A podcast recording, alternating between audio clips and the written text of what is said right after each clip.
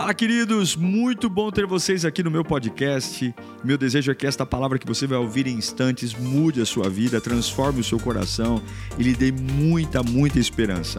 Eu desejo a você um bom sermão. Que Deus te abençoe. Abra sua Bíblia em Marcos capítulo 5. É um texto muito conhecido, normalmente nós pregadores ah, não tem mais nada para se extrair desse texto. E eu comecei lendo esse texto exatamente com esse sentimento e aí Deus mais uma vez nos surpreende. E eu espero que Ele pegue você nesta noite. Amém. Você não veio aqui de tão longe ou enfrentou tudo aqui para sair igual você chegou. É ou não é? Viemos aqui para sermos transformados pelo poder do Evangelho. Marcos capítulo 5, versículo 21. Evangelho de Marcos 5, 21. Diz assim: Tendo Jesus voltado de barco para outra margem, uma grande multidão se reuniu ao seu redor, enquanto ele estava à beira do mar. Então, Chegou ali um dos dirigentes da sinagoga, chamado Jairo, e vendo Jesus, prostrou-se aos seus pés e lhe implorou insistentemente: Minha filhinha está morrendo. Vem, por favor, impõe as mãos sobre ela, para que ela seja curada e viva. Jesus foi com ele. Jesus aceitou o convite. Uma grande multidão o seguia e o comprimia. Estava ali certa mulher que havia 12 anos vinha sofrendo de uma hemorragia. Ela padecera muito sobre o cuidado de vários médicos e gastara tudo o que tinha, mas em vez de melhorar, piorava. Quando ouviu falar de Jesus, chegou-se por trás dele no meio da multidão e tocou em seu manto, porque pensava: se eu tão somente tocar em seu manto, ficarei curada imediatamente cessou a sua hemorragia. E ela sentiu em seu corpo que estava livre do seu sofrimento. No mesmo instante, Jesus percebeu que dele havia saído poder. Virou-se para a multidão e perguntou: Quem me tocou? Ou quem tocou em meu manto? Responderam seus discípulos: Eu aposto que era Pedro. Não posso afirmar, mas aposto. Vês a multidão aglomerada ao teu redor e ainda perguntas: Quem tocou em mim? Mas Jesus continuou olhando ao seu redor para ver quem tinha feito aquilo. Então a mulher, sabendo o que lhe havia acontecido, aproximou-se, prostrou-se aos, aos, seus pés e, tremendo de medo, contou-lhe toda a verdade. Então ele lhe disse: Filha, a sua fé a curou, vá em paz e fique livre do seu mal. Curve sua cabeça, Espírito, Espírito, Espírito, Espírito. Nós precisamos de Ti, Senhor. Se não for o Senhor, nós não conseguimos. Espírito, Espírito, Espírito, o Senhor sabe quem somos, o Senhor sabe o que precisamos, então envolva-nos com a tua palavra. Oh, venha tomar-nos em tuas mãos, venha limpar o nosso ser, venha empoderar-nos. O Senhor sabe o que vem contra nós, o Senhor sabe as armadilhas do diabo e nós estamos aqui porque queremos te ouvir. Fale conosco, Senhor, em nome de Jesus. Eu comecei a leitura desse texto falando de um homem muito importante. Você conhece Jairo Jairo era um dirigente de uma sinagoga, ele era uma autoridade, e ele está passando por um dos maiores dramas que alguém pode passar. A sua filha está muito doente. Ele cai em pedaços diante de Jesus. Ele está diante de um rabino, de um mestre que não tem a pompa que ele tem, filho de um carpinteiro, mas ele não vê mais a sua reputação. Você sabe que tem coisas que a gente passa que tudo aquilo que a gente é não importa mais. Esses dias eu estava pensando no Faustão, por conta do transplante de coração. Quando você vê uma pessoa doente, precisando de algo como ele estava precisando, você começa a perceber que algumas coisas não conseguem resolver os nossos problemas. A fama, o dinheiro. Tem coisas que a gente passa na vida que a gente não liga mais se vai sentar na frente ou atrás. Se a gente vai ser chamado de estagiário ou de presidente. Dependendo de algumas coisas que a gente passa, os títulos e as posições não importam mais. Se você não passou por isso ainda, talvez um dia você passe. E você vai perceber que a maioria das coisas que a gente é frescurento mesmo, a gente acaba diante de situações que Deus nos coloca. A gente só quer cair em pedaços aos pés de Jesus e dizer: Ajuda-me, Senhor. Jairo estava ali, e de repente Jesus diz: Tá bom, eu vou com você, vamos lá, vamos lá ver sua filha. Mas Jairo, nesta pregação, não é o personagem principal. Eu estou dizendo de um homem muito importante que vai até Jesus, pede ajuda dele para que a sua própria filha fosse curada, e Jesus está indo. Há muita gente ao lado de Jesus, e agora uma autoridade pede ajuda de Jesus, ele vai. Jesus está numa missão. Mas aparece alguém que cai como uma bomba no meio do caminho. Ela não é uma personagem principal. Jesus está numa missão agora. Ele vai até a casa de Jairo porque é um problema muito sério. Uma das coisas mais difíceis é quando mexem com nossos filhos, filhos doentes, ainda mais em uma situação de morte. E agora essa mulher aparece no meio dessa situação e cria um outro detalhe, uma outra situação que não estava prevista. Eu não sei o nome dela. Ela é mencionada nos outros evangelhos, mas nenhum dos evangelhos cita o nome dela. A única coisa que a gente sabe sobre ela é que ela tem uma hemorragia que dura 12 anos. Essa mulher ela é identificada pelo seu problema. O que ela tem a identifica. Alguns problemas são muito longos, muitos long, muito longos que nos dão a identificação do problema. Talvez essa mulher começou a vida dela com um nome mas você fica tanto tempo sendo alguém que tem hemorragia, que o seu apelido agora é a mulher do fluxo de sangue. Se você vai ler na King James, se você vai ler na Schofield, se você vai ler na Thompson, se você vai ler na João Ferreira de Almeida, todos os pregadores do mundo, quando se referem a essa mulher, chamam ela pelo apelido dela. Qual é o apelido dela? A mulher do fluxo de sangue. É assim que ela é chamada. De repente você está tanto tempo no vício que agora as pessoas dizem: e aí, viciado? De repente você está tanto tempo amargurado que as pessoas olham para você e te chamam por aquilo que você enfrenta. É exatamente isso que está acontecendo na vida dessa mulher. E o problema dela é um problema difícil, porque é um sangramento interno. Ela está sangrando por dentro. Se você está sangrando no nariz, eu te dou um lenço. Se você está sangrando no rosto, eu posso dizer, nossa, o que está acontecendo? Mas aonde ela está sangrando, internamente falando, é algo que ninguém vê. Ela está sangrando numa região que ninguém consegue se compadecer dela. Vem a sua debilidade, vem o quanto ela está desgraçadamente fraca, mas ela está sangrando num lugar que ninguém vê. Ninguém pode ver onde ela está sangrando. Ninguém pode olhar para ela e dizer: Olha, você é solidário com você, como você sangra. Nossa, como não? Se fosse o braço, uma perna, mas ela está tendo uma hemorragia interna. Ninguém vê a agonia dela real. Ninguém sabe o que de fato ela está enfrentando. É um sangramento interno. Só quem já passou por um sangramento interno sabe do que eu estou falando. Veja, não estou falando só de um sangramento físico, mas é quando por trás do sorriso, por trás dos olhos, existe alguma coisa que você sabe que está te enfraquecendo. A cada dia você está mais anêmico. Ao longo da minha vida pastoral, já passei por sangramentos. Ao longo da vida ministerial, todos nós já passamos. Você não pode olhar para ela e saber exatamente onde ela está sangrando, mas você olha para ela e sabe que alguma coisa não está bem. Alguma coisa está lá. E sabe o que é mais interessante? Nem Jesus viu essa mulher. Ah, pastor, como Jesus não viu? Ele não viu, o texto diz. Ele não viu. Ninguém a viu. Nem Jesus o viu. Olha lá o versículo 26. Ela padecera muito sobre o cuidado de vários médicos, gastara tudo o que tinha, mas em vez de melhorar, piorava. Não é uma loucura? Quando você faz tudo para melhorar e não melhora? Não é uma loucura quando você tem um grande problema e você gasta toda a sua energia dizendo eu vou ficar bem e não fica? Você diz agora eu vou me aproximar desta pessoa, ela vai me fazer bem e essa pessoa não melhora a sua vida. Eu vou fazer um tratamento e as coisas vão melhorar. Não é uma loucura quando você faz tudo para se sentir melhor e você só piora. A impressão que eu tenho é que essas mulheres, que, que esses médicos olharam para essa mulher de alguma forma usaram ela de cobaia, porque a Bíblia diz que ela gastou tudo para melhorar. E ela não melhorava, ela só piorava. Você já passou por isso? Você disse: agora vai. Agora eu coloquei alguém na minha vida. Agora eu vou entrar nessa empresa. Agora eu vou congregar na Lírio. Agora eu vou. A gente coloca toda a nossa energia. Mas sabe o que eu aprendi? É que não é a velocidade, é a constância.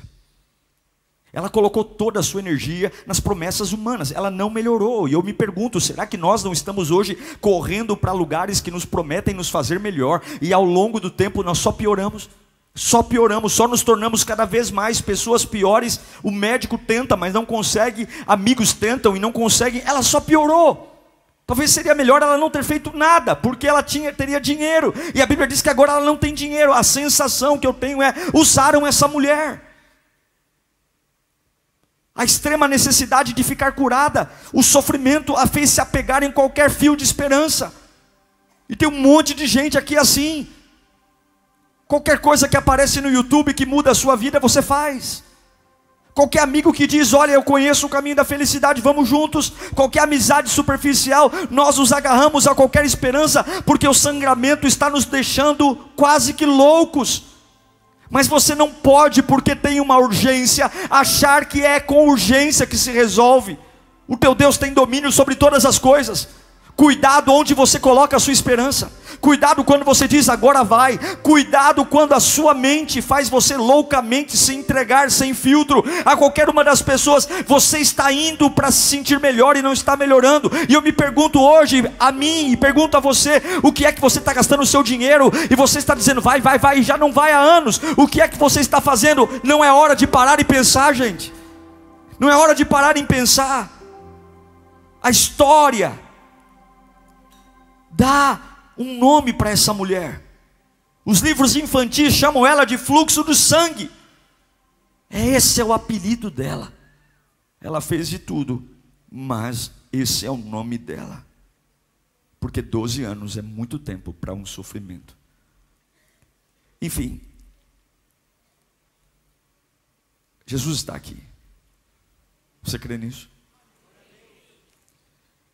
ela recebeu um apelido. Eu me lembro da minha filha, Júlia, ao longo do tempo. Eu chamava ela de Bolinha, depois chamei ela de Juju, depois chamei ela de Jujuba, e hoje eu chamo ela de Bilu. Quem é mãe sabe que ao longo do tempo nós vamos, mãe e pai, nós vamos colocando apelidos nos nossos filhos. Quantos colocam apelidos nos filhos aqui? Carinhosos, pelo amor de Deus, não fazer bullying com o filho. Porque ela vai crescendo e a gente vai dizendo: Nossa, agora você é o meu Bilu. Eu chamo ela de Bilu. E se ela ouvir que eu estou falando isso, ela vai ficar tão brava. Porque só eu posso chamá-la de Bilu. Essa mulher tem um grande problema. Um grande problema. Você está me ouvindo? E como é que ela resolveu o grande problema dela? Quem foi à casa dessa mulher? Qual foi a profecia que ela recebeu? Qual foi a unção com óleo? Qual foi a vigília? Qual foi o congresso? Qual foi a conferência? Essa mulher mudou a vida dela quando ela resolveu se automotivar. Ela se autoativou. O milagre desta mulher não veio de ninguém a não ser dela mesma. Ela está numa vida desgraçada, ela está abandonada, ela não tem dinheiro, ela acreditou em pessoas que não poderiam ajudá-la, ela tem todos os motivos do mundo para enlouquecer, mas ela decidiu se auto-ativar. E eu creio nisso. Eu creio, e hoje eu vim aqui liberar esta palavra. Deus vai mudar os seus pensamentos hoje. Ela decidiu se auto-ativar. Ela não se definhou, ela decidiu se auto-ativar. Ela não esperou ninguém para encorajá-la, ela não esperou uma palavra amiga, ela não esperou o governo, ela não esperou a faculdade vir estudá-la, ela não esperou as pessoas que roubaram talvez ou a enganaram dando remédios para elas que ela que nunca fizeram efeito, porque eu teria vergonha de propor tratamentos para alguém que só piora. Eu teria vergonha de arrancar dinheiro de alguém que deu tudo o que tinha e depois de dar tudo o que tinha, ela só piorou. Eu teria vergonha, talvez eu devolveria para ela alguma coisa. Talvez eu diria, eu vou te fazer um reembolso, mas a Bíblia diz que ninguém reembolsou ela. Ninguém devolveu e eu sei que ela não esperou de ninguém, ela se auto-motivou, ela se auto-ativou. Por quê? Porque ela ouviu. Ela ouviu que Jesus ia passar por ali. Ela ouviu, mas ela ouvia outras coisas também. Ela ouvia que ela era uma mulher desgraçada, ela ouvia que ela era uma mulher impura, ela ouvia que ela era uma mulher que tem uma, um fluxo, e muitos diziam: Você está amaldiçoada. Ela poderia ser mal falada, porque ela tem fluxo numa região íntima, então não existiam muitas médicas, não, quase não existiam mulheres, então ela com certeza era examinada por homens, e era um pecado, mulheres é, mostrarem suas partes íntimas para homens, então ela não era, mas ela ouvia muitas coisas, mas ela decidiu se ativar em algo que poderia mudar a vida dela. Eu quero que você compreenda, ela precisava de um milagre, e quando você precisa de um milagre, você tem que se virar. Quando você precisa de um milagre, não dá para ter frescura. Quando você precisa realmente de um milagre, quando você vem assustado das lutas da vida, quando você vem chicoteado das pancadas da vida, não dá para ter não me toques, não dá para ter muito mimimi, você tem que se ativar. Você não pode esperar que toquem a campainha da tua casa, você não pode esperar que mandem um WhatsApp para você, você não pode esperar que te mandem um e-mail, você não pode esperar que faça frio, que faça calor. Você tem que olhar no espelho e dizer: "Eu preciso me ativar, porque se eu não me ativar, eu vou morrer". E talvez alguns estão dizendo: "Pastor, eu estou esperando". Deus está dizendo: "Você não tem mais nada para esperar. Ative-se!" O meu nome está sendo ecoado, algo acontecendo. Há vozes dizendo: você, você é uma desgraçada, você tem uma história terrível, você é improdutiva, você não pode nada, mas alguém está dizendo: Jesus está aqui perto, Jesus está aqui perto, Jesus está aqui perto. E eu amo o versículo 27 de, de Marcos 5, que diz que quando ouviu falar de Jesus, Marcos 5, 27, quando ouviu falar de Jesus, chegou-se por trás dele, da multidão, tocou em seu manto. Ela ouviu. Ela não foi curada por ouvir. Não, não, ela não foi curada por ouvir. Ela foi curada quando tocou. Mas o fato de ouvir foi o início de uma jornada de cura. Ela ouviu, fala comigo, ouvir. A Bíblia diz que a fé vem pelo ouvir. Ouvir a palavra. Ouvir é uma ferramenta poderosa. Ouvir quebra cadeias. Ouvir libera nossa mente. Ouvir Ouvir, não é ouvir e sentar, é ouvir e ativar, não é ouvir e dormir, não é ouvir e me acalmar, não é ouvir e dizer é assim mesmo, é ouvir e ativar.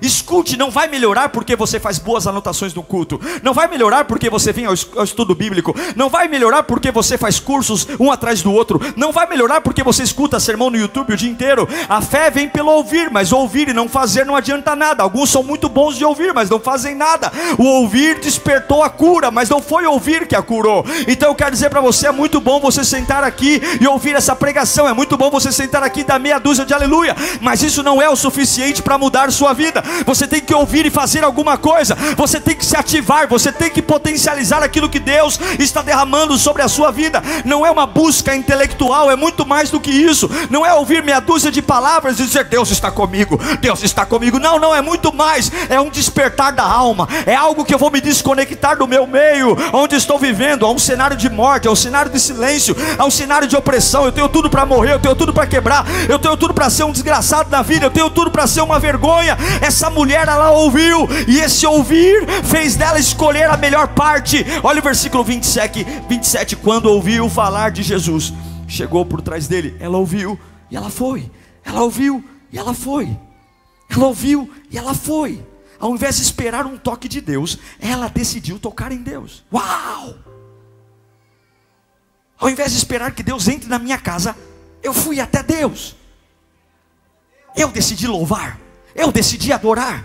Eu decidi sair de casa hoje. Eu decidi pegar a minha Bíblia e dizer que Deus está e vai falar comigo nela. Eu decidi ir esse culto e dizer: é neste culto que Ele vai me encontrar e eu vou sair totalmente curado. Eu não vou esperar por Deus, eu vou até Ele. Não é Deus tocando nela. Você vê na Bíblia Jesus tocando em pessoas para serem curadas o tempo todo. Você vê Ele tocando no cego. Você vê Ele, ele tocando em pessoas. Ele tocando. Mas essa mulher não. Essa mulher é diferente. Ela não sabe se o toque de Deus vai chegar hoje. E ela sabe que se ela não se ativar, ela vai morrer morrer. E ela foi até Jesus, é ela que toca de Jesus. Uau, é estranho. Uau, não é comum. Uau, mas deu certo. Se você quer o comum, talvez você vai para o final da fila. Mas se você quer um milagre hoje, você tem que olhar e dizer: Olha, eu sinto muito se vocês não vão com a minha cara. Eu sinto muito se eu sou meio estranho. Eu sinto muito se eu adoro meio estranho. Eu sinto muito você que trabalha comigo e veio para o culto e fica morrendo no banco. Mas eu sei que eu preciso de um milagre. Eu sei que eu não posso voltar para minha casa desse mesmo jeito eu não posso viver com o que eu estou vivendo. Desculpa, eu não tenho mais aonde recorrer diante dos homens. Levanta sua mão para cá. Hoje é dia de tocar nele, invocar sua presença. Você não pode usar sua história triste para justificar sua passividade. Você não pode usar seus momentos dolorosos para dizer eu preciso de ajuda. Você precisa se ativar nesta noite. Você tem que se ativar nesta noite. Você tem que ter um encontro com você mesmo, porque você não é o que pensa que é. Você é muito mais mais do que o que pensa que é. Você não é o que fizeram com você. Você não é o que a doença fez com você. Você não é, você é muito mais do que isso. Mudaram o teu nome, mudaram tua trajetória, esqueceram o teu nome porque há 12 anos você tem carregado marcas, mas Deus te está dizendo: você é muito mais do que isso. Você é muito mais. Versículo 28 diz: Porque pensava, se eu tão somente tocar em seu manto, ficarei curada. Versículo 29. Imediatamente, sua hemorragia cessou e ela sentiu em seu corpo que estava livre do seu sofrimento. Tem muitas coisas nesse texto. Vamos devagar. Eu tenho algumas perguntas. Por exemplo, como Jesus não viu essa mulher? Ele vê tudo. Uma outra pergunta que eu tenho é como que ele não percebeu que ela tocou nele? Uma outra pergunta que eu tenho é como que ela pode se envolver numa missão tão nobre? Jesus está indo ressuscitar uma criança que está morrendo. Outra pergunta que eu tenho: como é que Jário não grudou no pescoço dela e falou: sai daqui? Não vem atrapalhar. Ele está indo ver minha filha. Por que, que Jairo não deu uma chave de, de braço nela? Eu arrancaria, com certeza. Sai, agora é a minha vez. É a minha filha que ele vai curar. Depois você fala com ele. Mas a pergunta é: o que parou o sangramento? O que parou o sangramento?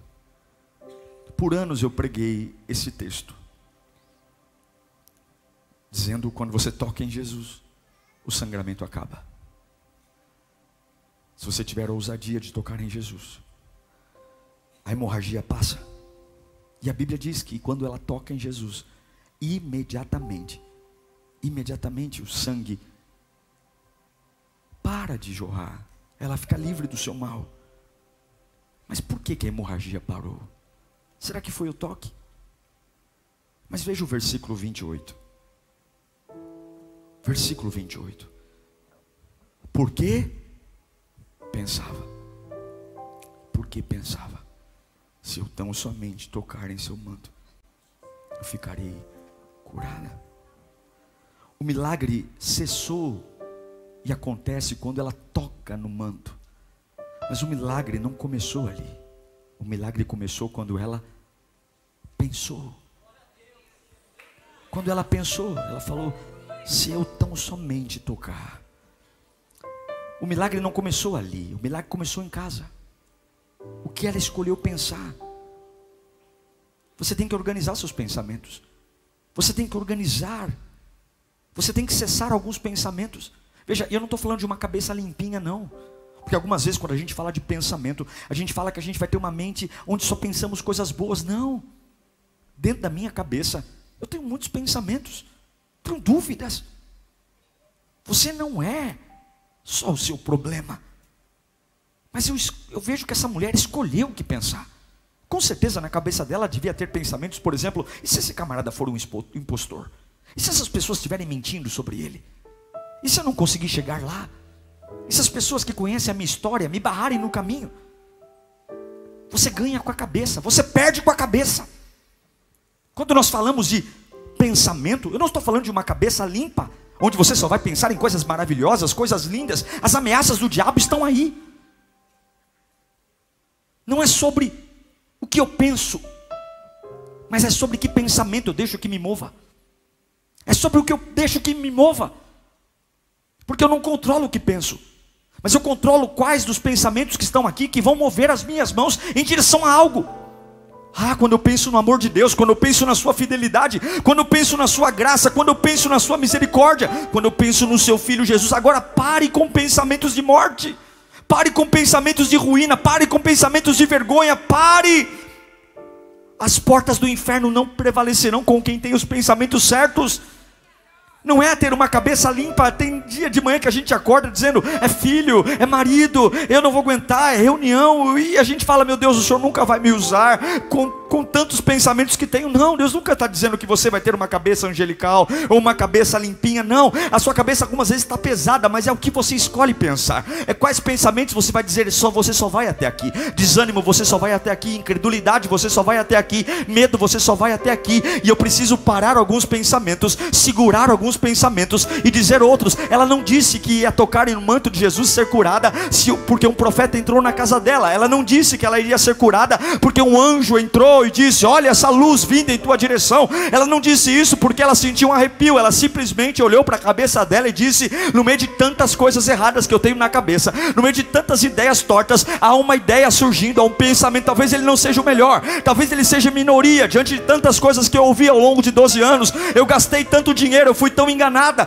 E talvez o pensamento sobre Jesus é o menor do que os outros. Talvez está mais forte do que o mundo disse do que o que Jesus disse. Mas você não pode controlar tudo que pensa, mas pode controlar que pensamento você escolhe viver. Então hoje eu estou dizendo para você: você tem muitas marcas, muitas histórias, você tem muitos nomes, você tem muitas trajetórias, mas eu estou dizendo: Jesus está aqui hoje. Jesus está aqui hoje. Oh meu Deus do céu, Ele está aqui. Eu estou pregando, você está ouvindo? Ele está aqui hoje. E aí você diz: Mas eu tenho dívidas, mas eu tenho contas, mas eu tenho problemas, mas eu tenho situações. Jesus está aqui hoje. Talvez essa palavra Jesus está aqui hoje seja um pensamento sutil, seja um pensamento suave, mas não é o que você pensa. São quais pensamentos você diz acabou, e é isso que eu vou escolher. Eu posso dizer uma coisa: há pensamentos que hoje tem que dominar você, e há pensamentos que hoje você tem que colocar debaixo dos seus pés. Eu penso, mas eu não preciso vivê-los. Eu já pensei em morrer, mas eu não vou viver a morte. Eu já pensei em desistir, mas eu não vou desistir. Eu já pensei em logo jogar tudo pro alto, mas eu não vou jogar tudo pro alto. Eu já pensei em sair de casa, mas eu não vou sair de casa. Eu já pensei que vou quebrar, mas eu não vou quebrar. Mas eu já pensei também que Jesus é o Salvador da minha vida e eu vou me entregar para Ele. Eu já pensei também que Ele é o caminho, a verdade, a vida e ninguém vai ao Pai se não for por Ele. Eu já pensei que Ele é a resposta para todas as minhas dores. Você escolhe o que pensar e hoje alguns pensamentos você tem que segurar. Eu posso escolher. Levanta suas duas mãos e diz: Eu preciso segurar alguns pensamentos. Imagine quantos pensamentos surgiram naquela mulher. Quantos pensamentos surgiram ao longo? Ela está dizendo: se eu tão somente tocar na hora dos seus vestidos, eu serei curada. Mas ela não é só isso. Ela é uma mulher doente. Ela é uma mulher frágil. Ela é uma mulher que tem um histórico de vergonha. Ela é uma mulher que sabe o que os outros pensam dela. Ela é uma mulher que tem um histórico de fracasso. Ela é uma mulher que tentou e nunca conseguiu nada. Ela é um, ela é um problema para todo mundo. Ela é uma vergonha. E ela diz: se eu tão somente tocar na orla dos seus vestidos, eu, eu, eu serei curada. Assim como o sangramento é por dentro, Jesus vai me curar por dentro também. Assim como eu estou sangrando por dentro, Jesus vai me curar por dentro também. Assim como ninguém vê, Ele vai me curar de um jeito que ninguém vê. Você não pode ver os seus, os seus pensamentos como, como os seus adversários apenas. Eles estão aí porque você é um ser relacional. Você é influenciado pelo meio que vive, você é influenciado pelas pessoas que trabalham com você, há histórias na televisão, e você não pode viver numa bolha, mas alguns pensamentos você simplesmente tem que pará-los hoje, porque você não é o que dizem que você é. Você não é. Veja, nem tudo que nós pensamos, nós fazemos, não é porque minha mãe enche meu prato de comida que eu sou obrigado a comer tudo. Não é porque já fui em casa de vó, já deixou a avó fazer seu prato. Não é porque sua avó enche seu prato de comida que você tem que comer tudo. Não é porque seu cérebro pensa em muitas coisas que você precisa fazer tudo o que ele sugere a você. Alguns pensamentos você tem que segurar. Você pode ter mil pensamentos na sua cabeça, mas você só pode agir com aquilo que importa. Veja, o diabo não lê sua mente, mas o diabo vê suas atitudes. Na sua cabeça há guerras na sua cabeça. O autor de Marcos diz que ela pensou e agiu. A pergunta é: como que o autor sabe que ela pensou? Ele sabe porque ela viu, ele viu o que ela fez. É por isso que nós adoramos o todo o tempo. Porque o diabo não pode ler minha mente, mas ele vê o que eu faço. É por isso que eu adoro cansado, eu adoro feliz, eu adoro quando tenho, eu adoro quando não tenho. Porque eu não posso deixar o diabo tendo certeza sobre mim. Eu quero deixar o diabo confuso. Eu quero que ele olhe para mim e não saiba o que está acontecendo dentro da minha alma. Porque a minha cura não vai vir de fora para dentro, de dentro para fora. Então por isso que eu vou andar confundindo o diabo. Você já confundiu o diabo hoje? Você já teve pensamentos de simplesmente não fazer nada para Deus hoje e confundiu Ele, porque mesmo sem vontade você está aqui hoje, e mesmo sem vontade você vai receber o poder de Deus aqui hoje. Você já teve a oportunidade de levantar as mãos, tendo vontade de deitar numa cama e nunca mais levantar. Eu já, eu já tive tantas vontades de levantar as mãos, porque as minhas emoções não vão determinar a minha adoração. Eu levanto as minhas mãos porque Ele é digno, eu levanto as minhas mãos porque Ele é maravilhoso. Doze anos de fluxo. Você pode pensar o que você quiser. Você pode pensar o que você quiser, mas é você que escolhe. Você não precisa ser o que sempre pensou. Você não precisa ser o que sempre imaginou. Você pode segurar esse pensamento que te limita. Você pode. Isso não é tudo que você é. Você não é tudo que pensa. Você não é isso. Você não pode achar que você é apenas uma mulher do fluxo de sangue. Você não é. Eu não sou só um pastor, eu não sou só um pregador, eu não sou só um pai, eu sou muito mais, eu não posso limitar o que Deus tem para mim. Você não pode se, se rebaixar a um rótulo, você não pode dizer que tudo que Deus tem para você é o que você enxerga em si mesmo, você não pode dizer que o plano de Deus é o que você colocou nos seus projetos, no seu papel, você não é o que você pensa, você não é. Você não pode dizer para Deus que você se descobriu a sua identidade quando Ele soprou algo em você que você não faz ideia do que é. Essa mulher vai, e lá no versículo 30, diz que quando ela toca, no mesmo instante, Marcos 5,30, no mesmo instante, Jesus percebeu que dele havia saído poder, virou-se para a multidão e perguntou: Quem me tocou? Ela conseguiu fazer uma proeza, ela ouviu, ela agiu, ela foi e ela arranca poder. Jesus diz: Eu senti algo, porque pensamentos mudam sentimentos, pensamentos novos mudam sentimentos. Por que, que você não consegue sair dessa depressão? Por que, que você não consegue largar esse amor? Por quê? Porque você não muda seus pensamentos, você continua, pastor, mas eu ainda, eu ainda eh, tenho lembranças. Esses pensamentos só vão sair daí quando você disser, calem a boca, e agora eu vou pensar em outras coisas. Mas o que você faz? Você abre a cômoda, pega a foto. O que você faz? Você ouve love songs. O que você faz? Você fica conversando com amigos em comum. Você fica deixando pensamentos que te matam conduzir você. Quando na verdade você pode ser um voluntário, quando na verdade você pode ser um servo de Deus, quando na verdade você pode fazer um lírio play, quando na verdade você pode pregar a palavra de Deus no seu trabalho, quando na verdade você pode colocar louvor no teu rádio e não músicas que te fazem chorar, mas músicas que te fazem falar em línguas enquanto você está indo para o trabalho. Você pode escolher o que pensa, você pode escolher entre a vida e a morte, a bênção e a maldição. Ei, você precisa organizar sua cabeça. Coisa boa é ter cabeça boa. Você não pode ser uma marionete do diabo. Você tem que entender que essa bagunça acaba hoje. Eu sei que que tem coisas aqui que eu não sou capaz de tirar.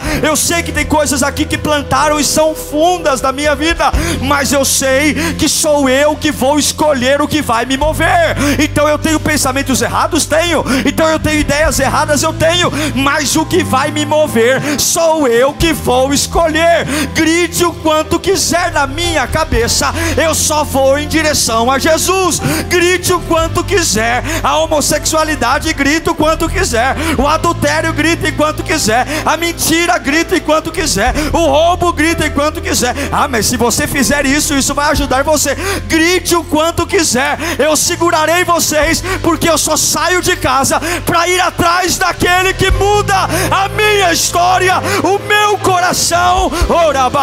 você está aí, é a minha vida. Eu sei que você veio com pensamentos ruins aqui, eu sei que você não é limpinho, eu sei que você não é um santinho, eu sei que nós temos os nossos minutos de tensão, mas eu sei também que você ama Jesus e você crê que Ele faz milagre, você crê que Ele muda a história, e é por isso que você veio. Veio tremendo, veio com a perna bamba, veio sem saber como vai ser depois do culto, veio, mas está aqui. Jesus pergunta: Alguém me tocou? Alguém arrancou de mim o que eu não imaginava? Alguém?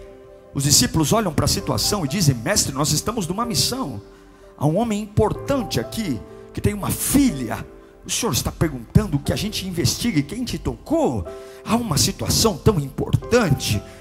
Mas no versículo 32 de Marcos 8, Jesus ouve os discípulos e os ignora, e ele continua olhando ao redor. Ele continua ao redor porque ele quer ver quem o tocou. Ele precisa encontrar essa pessoa. Os discípulos querem seguir em frente, mas Jesus não quer seguir em frente. Os discípulos têm um propósito que não envolve essa mulher, mas Jesus agora esqueceu a filha de Jairo e ele quer encontrar essa pessoa que chegou quebrado, que chegou em pedaços, mas escolheu pensar direito. Ele está olhando ao redor, ele está atento. Alguém me viu. Agora há um problema. Olhe para mim, já caminho para o fim. Essa mulher a vida inteira ela aprendeu a ser um estorvo.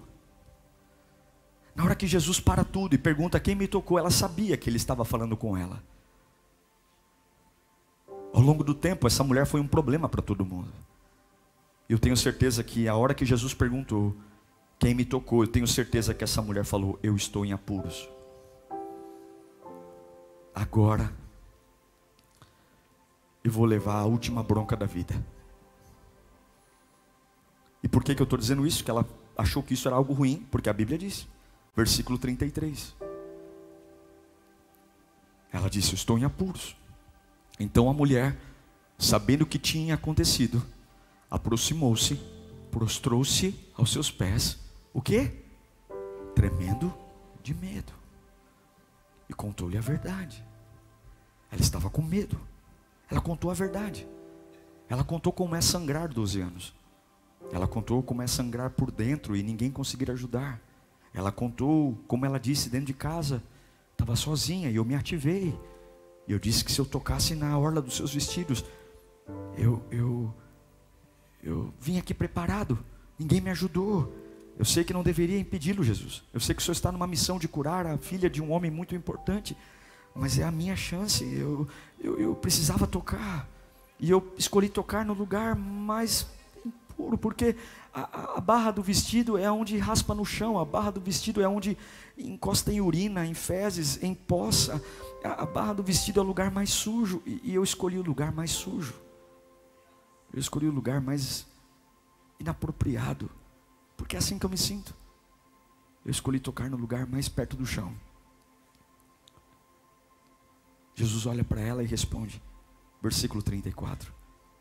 Então Jesus lhe disse: Filha, a sua fé te curou. Vá em paz e fique livre do seu sofrimento. Agora escute aqui. Quando Jesus diz no versículo 34, vá em paz, a sua fé te curou. Essa mulher já estava livre do sofrimento. No versículo 34, Jesus diz que ela Vai em paz, a sua fé te curou. Mas no versículo 29, põe para mim o 29. Imediatamente cessou sua hemorragia. Ela sentiu em seu corpo que estava livre do seu. Ela já estava livre do sofrimento. Quando Jesus diz, vá em paz, você está livre, ela já estava livre desde o versículo 29. A hemorragia já tinha cessado. Jesus não está falando aqui da hemorragia mais. Ele não está falando da hemorragia no versículo 29, ela já está livre. Jesus está falando dela, não da hemorragia, não da do sangue interno. Jesus está dizendo é sobre você. É sobre o que você pensa sobre si mesma. A hemorragia eu já curei no 29. Agora no 34, quando eu digo vá em paz. Você disse, se tocasse em mim, né? Sua vida ia mudar. Pois bem, você queria sair de fininho, não é? Você queria tocar em mim, ser curada e ir embora de fininho, tocando na orla do meu vestido e rastejando e ninguém via. Você queria passar despercebido. Mas se eu te deixasse ir embora apenas com a cura da hemorragia, você nunca seria completa. Se eu não te chamasse aqui, filha, se eu não te chamasse aqui, eu te chamei porque não é sobre sangue, não é sobre deficiência, não é sobre o que as pessoas falam, é sobre vida e vida em abundância. Agora, repito, no versículo 29, ela diz: Eu estou livre do meu mal. E no versículo 34, Jesus também diz que ela está livre do mal. Mas olha, o versículo 34, fica comigo. Não é sobre como ela se sente, mas é como Jesus a chamou. Põe o versículo 34. Jesus disse: Jesus disse: Filha. Essa é a única vez na Bíblia que Jesus chama alguém de filha. Há um pai importante indo até Jesus, porque a filha dele, a filha dele está doente. E Jesus diz: Eu vou curar sua filha. Mas agora surge uma mulher tão debilitada que ela até esquece que é filha. Ela não tem um pai importante para pedir ajuda por ela. Ela teve que se automotivar. Ela não tem uma rede de apoio. Ela está sozinha. E Jesus está dizendo para ela: a filha de Jairo tem um pai. Mas você, você também tem um pai. Filha, filha, filha. Ele não disse mulher do fluxo de sangue, ele disse filha. Ele disse filha. É a única vez que eu vou chamar alguém de filha. Agora você é minha filha. Esqueça tudo que você pensou que era. Agora você é filha. Não é mais sobre sangue derramado em você, é sobre cura. Jesus dizendo: Eu não vou deixar você sair daqui como uma mendiga, eu não vou deixar você sair daqui como uma, uma qualquer. Todos aqui vão ouvir: Você é minha filha. Jairo, você está com pressa porque a sua filha é importante fica na sua que a minha filha também é importante. Você tem dinheiro, você tem posição, espera um pouco, já eu resolvo o problema da sua filha, que agora eu estou falando com a minha filha. Você acha que chegou aqui sozinho? Você acha mesmo que chegou aqui por conta própria? Você acha mesmo que Jesus não está procurando você? Você acha mesmo que Jesus não está olhando para você? Você acha mesmo que vai sair desse culto pelo cantinho, dizendo: "Ai, ninguém me notou"? Ele está olhando para você e ele está perguntando: "Cadê você?" Por porque eu vou mudar aquilo que te chamaram hoje. Oh meu Deus do céu, eu não sei para que eu estou pregando aqui, mas é hoje é dia de você saber qual é a verdade sobre você. Hoje é dia de você entender que Deus está acabando com o seu fluxo e Deus está acabando com a sua vergonha. Deus está acabando com o seu fluxo e Ele está acabando com a sua vergonha. Deus está acabando com o seu fluxo e Ele está acabando com a sua vergonha. Deus está acabando com o seu fluxo e Ele está acabando com a sua vergonha. Você não é o que pensou, você não é o que viveu, você não é o que passou, você não é o que acreditou, você é aquilo que Deus diz que você é. Eu quero declarar que você não é o que pensa. Você é muito mais do que pensa. Você não pode caber nessa caixinha. Você não pode caber nessa salinha. Você não é. Você diz. Você é o que Deus diz que é. Ela foi apenas para tocar na barra do vestido e ela voltou com uma certidão de nascimento, esfregando para todo mundo. Eu não sou filha de chocadeira. Eu não sou uma abandonada. Eu sou filha do Salvador. Eu não sei para que eu estou pregando. Tu veio aqui com a mão vazia, vai voltar com certidão de nascimento. Tem herança, tem mansão celeste, tem promessa, tem um não temas para cada dia do ano. Deus está com você, Deus está com você, Deus está com você. Jesus liberta você da vergonha hoje. Jesus liberta você do sofrimento hoje. Jesus liberta você. Alguns aqui têm papai e mamãe para ajudar, outros aqui vieram sangrando, mas papai Papai também está na casa. Papai também está na casa. Papai também está na casa. Jesus está livrando você da vergonha hoje. Segura esses pensamentos. Segura esses pensamentos. Segura, segura, segura, segura. Todo o poder da vergonha cai por terra hoje. Toda humilhação cai por terra hoje. Todo sofrimento cai por terra hoje. Toda vergonha cai por terra hoje. Toda, toda, toda, toda, toda. Vá em paz. Eu sou apaixonado por Jesus. Se você escolher parar os seus pensamentos, se você escolher organizar sua cabeça, se você entender que tudo começa aqui dentro, e você não precisa se revoltar pelas bobagens que pensa, sufoque-as, mate-as de fome, mate esses pensamentos de fome. Eu não tenho nenhum botão na minha vida que me faz mudar algumas coisas que estão cauterizadas na minha cabeça. Mas eu posso escolher o que falo. Eu posso escolher para onde vou. Isso não é falsidade, isso é fé. É fé. Não é falsidade. É fé. Eu vou vencer. Jesus vai me usar. Eu vou ser um estandarte de vitória na minha casa. Eu vou chegar mais longe que os meus pais. Eu vou. Mas eu sei quem você é, eu sei seu passado, eu sei o que você fez. Cala a boca. Eu me movo como filha. Eu não me movo como fluxo de sangue. Escolha o que pensar. Feche os teus olhos. Pensa em Deus agora. Há uma guerra na sua cabeça. Você está esperando alguém pôr a mão em você. Você está esperando um culto, um pregador americano, você está esperando uma conferência no ginásio, você está esperando um óleo que veio de Israel, você está esperando um sal grosso, você está esperando alguém te convidar para o corredor dos milagres. Não, meu irmão, você tem que organizar a sua cabeça. Você precisa dizer: Eu sou uma bagunça, mas eu posso escolher para onde vou. Bagunçado mesmo, sangrando mesmo, eu estou indo, eu estou indo, eu estou indo, eu estou indo em direção a Jesus, eu estou indo. E Jesus está dizendo: Vem mesmo mesmo, vem mesmo, vem mesmo, vem mesmo.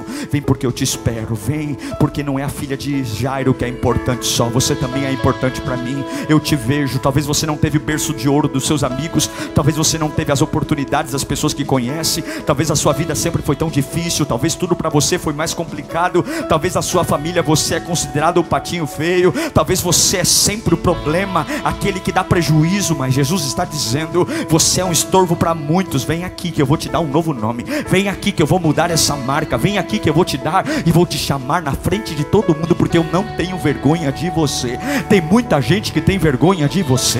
Tem muita gente que quer ver você passando longe. Tem muita gente que fala essa aí e esse aí eu quero distância. Mas Jesus está falando: vem cá, que eu não tenho vergonha de no meio de uma multidão que me aperta te chamar de filha. Filha, você é minha filha. Você é meu filho. Uriandalaba cantaraba sereme Uau, eu tenho certeza que Deus falou com você. Tenho certeza que depois desta palavra a sua vida não é mais a mesma. Peço que você também me acompanhe nas minhas redes sociais: Instagram, Facebook YouTube. Me siga em Diego Menin. Que Deus te abençoe.